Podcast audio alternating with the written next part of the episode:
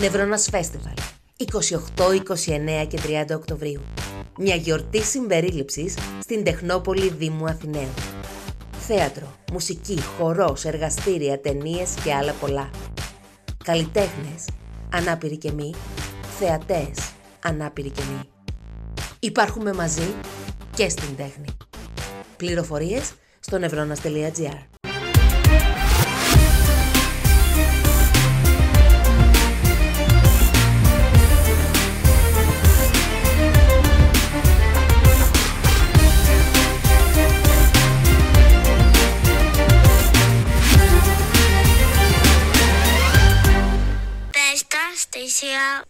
Γεια σου, είμαι η Θεία Κοκό. Ένα ακόμη podcast είναι έτοιμο για να το ακούσεις. Το μόνο που έχεις να κάνεις είναι να μπεις στο Spotify και να με ακολουθήσεις. Γεια σου, είμαι ο Ανδρέας. Είναι ακόμη podcast της Θείας Κοκό. Εγώ είμαι χολύπτης. Ναι, μάλιστα. New entry. Έτσι θα ξεκινάει σεζόν. Ωραία, τέλεια. Αγαπημένο μου παιδί, καλησπέρα. Καινούρια σεζόν, καινούρια αγάπη. Μόνος του. Σεζόν 2, όπως είπε ο αγαπημένος ηχολήπτης, και φυσικά δεν θα μπορούσε να ξεκινήσει αλλιώτικα. Εννοείται ότι θα έχουμε καινούργια θέματα να πούμε. Θα εντρυφήσουμε περισσότερο σε εμένα και στα δικά σας προβλήματα, γιατί θέλω να μπείτε όλοι και να μου στέλνετε τους προβληματισμούς σας. Εγώ είμαι εδώ για εσάς. Μου λέει ηχολήπτης με σήματα φυσικά, που μπορείτε να μπείτε να με βρείτε. Στο Instagram μόνο. Όσοι έχετε Twitter, να ξέρετε είστε μοναδικοί. Οπότε μου στέλνετε τους προβληματισμούς σας και ό,τι άλλο θέλετε. Κλείνει η παρένθεση. Αγαπημένο μου παιδί, αυτή η σεζόν δεν θα μπορούσε να ξεκινήσει φυσικά χωρίς πάλι να πω για ένα προσωπικό μου προσωπικά παιδικά τραύματα. Όλοι έχουμε, πιστεύω, παιδικά τραύματα. Δεν υπάρχει άνθρωπος που δεν έχει. Από το πιο μικρό μέχρι το πιο μεγάλο. Αλλά δεν θα πάω στα πάρα πολύ μεγάλα. Θα μείνω σε αυτά τα οποία ναι μεν ακούγονται αστεία, αλλά εκείνη την εποχή τα έβλεπα σαν βουνό. Και τώρα δηλαδή στην ενήλικη ζωή μου δεν μου είναι και πάρα πολύ ξεκάθαρα. Εσύ, αγαπημένη κολύπτα, έχεις παιδικά τραύματα? Όχι, λέει. Ψέμα, λέω. Δεν θα ήμουνα στον νηπιαγωγείο. Την έχω ξαναπεί νομίζω αυτήν την ιστορία, αν και χριστουγεννιάτικη. Η μαμά μου και η αδερφή μου λοιπόν έχουν βάλει καλύτερα δυνατά μέσα που υπήρχαν εκείνη την εποχή να μου φτιάξουν δύο φτερά αγγέλου. Να γίνω ένα από τα 3 αγγελάκια. Αλλά όπως έχω ξαναπεί φυσικά, λόγω του ύψους μου ήμουνα σαν αρχάγγελος Γαβρίλ. Και ό,τι άλλοι οι αρχάγγελοι μπορεί να υπάρχουν. Ήμουν αγγέλος του Τσάρλι, στις πότες μου φορούσα σπίρου. Τι θέλω όμως να πω, ποιο είναι το παιδικό μου τραύμα σε αυτό? Δεν είναι και πολύ ωραίο να είσαι ήδη στον νηπιαγωγείο, να έχεις ξεπεράσει πια τους φυσιολογικούς, σε εισαγωγικά, πόντους που μπορεί να είναι ένα παιδάκι, και απλά να είσαι το πιο ψηλό και να περπατάς στο δρόμο με δύο τεράστια φτερά. Δεν είναι και πάρα πολύ ωραίο. Αν θέλετε να δείτε το ύψος της Θείας Κοκό, μπορείτε να πάτε στη Γαδά. Θα μας μαζέψουν από εκεί σίγουρα.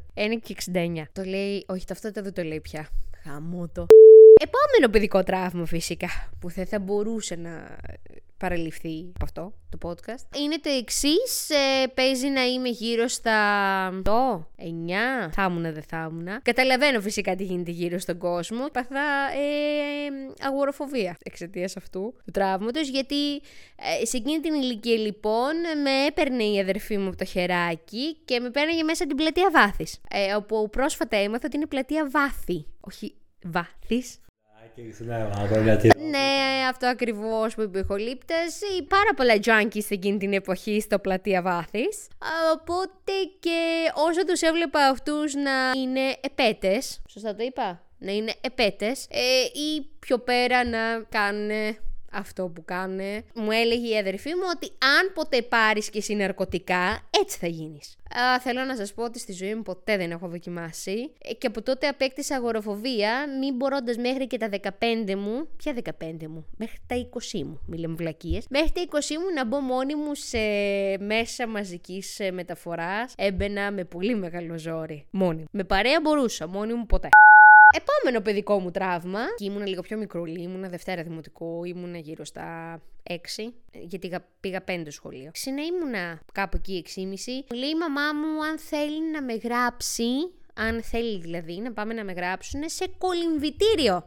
Γενικότερα η αγάπη μου με τις πισίνες ήταν νομίζω προφανής, οπότε και είπα ναι, εννοείται, θα ήθελα πάρα πολύ να μάθω κολύμπι. Μου εξηγήσαν όλα τα ωφέλη που κάνει καλό το κολύμπι, είπα εγώ ναι, εννοείται, έμεινα όνειρο απατηλό, γιατί μόλις με είδω. Πώς το λέμε, βρε ηχολήπτα? Προπονητής κολύμβησης. Αυτός, μόλις με είδε, γύρισε πολύ απλά, με κοίταξε από πάνω μέχρι κάτω και μου λέει: δεν κάνει το κορίτσι σας γι' αυτό. Τον κοιτάξαμε όλοι με ένα βλέμμα.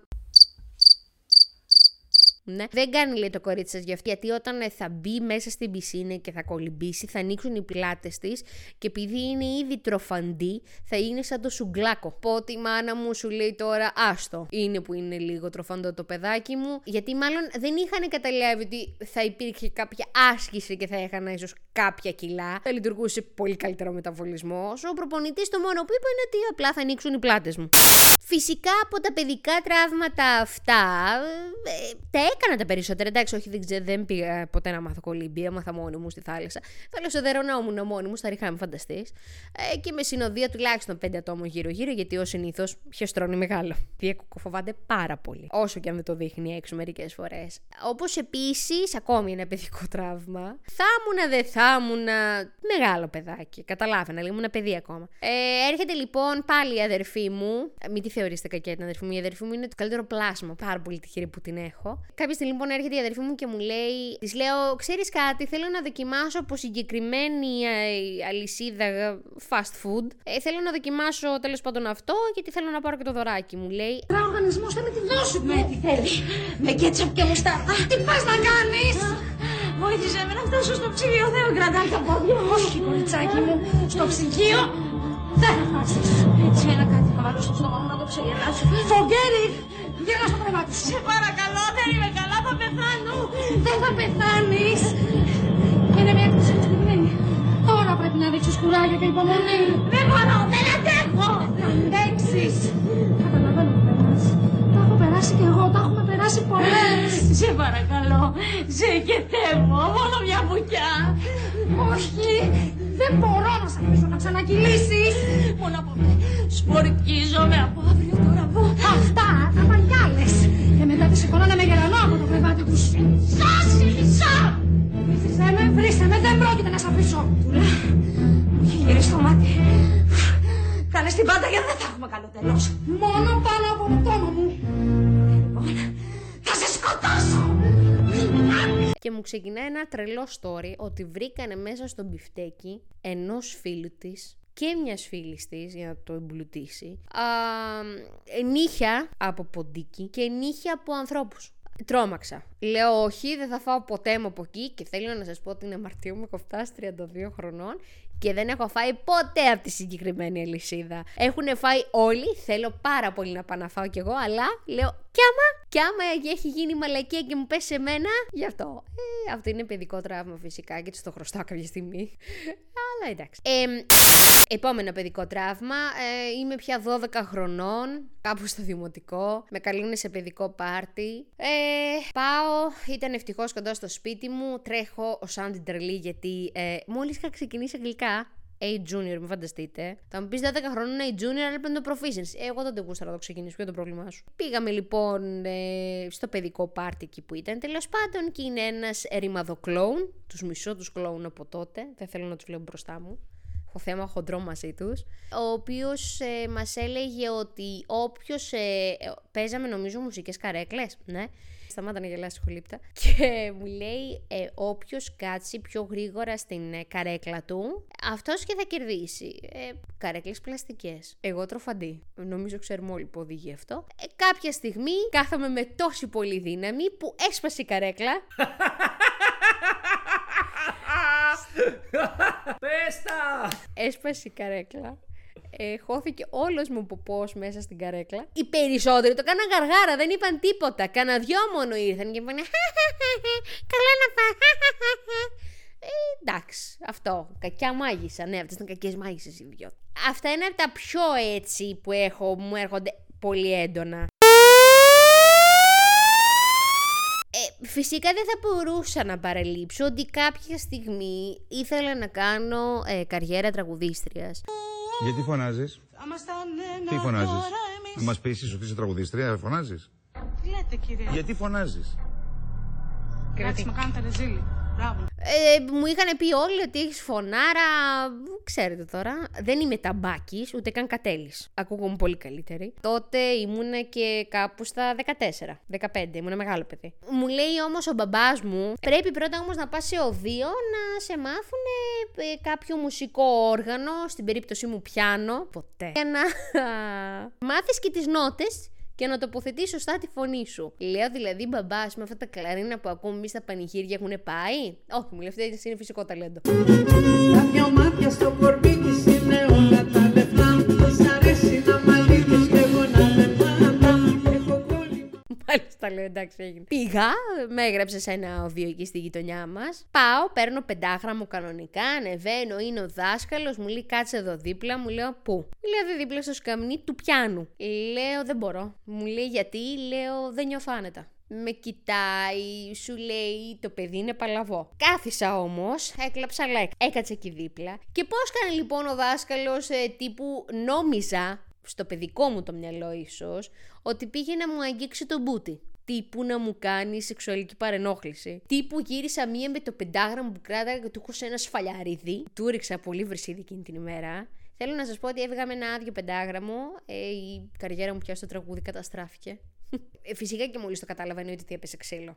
Δεν θα αφήσω κανέναν να με αγγίξει χωρίς την κατάθεσή μου. Τραύματα λοιπόν παιδικά πιστεύω ότι έχουμε όλοι. Θέλω όλοι να μπείτε να μου πείτε έστω μία τραυματική εμπειρία που είχατε. Ήταν η Θεία Κοκό, επεισόδιο 1, σεζόν 2, ξεκινήσαμε δυναμικά και περιμένω και τα δικά σας παιδικά τραύματα για να κάνουμε το μέρος δεύτερο. Θα τα λέμε πολύ πιο συχνά από ό,τι νομίζω. Φυσικά παιδιά αυτό δεν έγκυται σε μένα, έγκυται και στον Ιχολύπτα, ο οποίος είναι κουρασμένος από τη δουλειά, γιατί κάνει και άλλη δουλειά, δεν είναι μόνο αυτή η δουλειά του.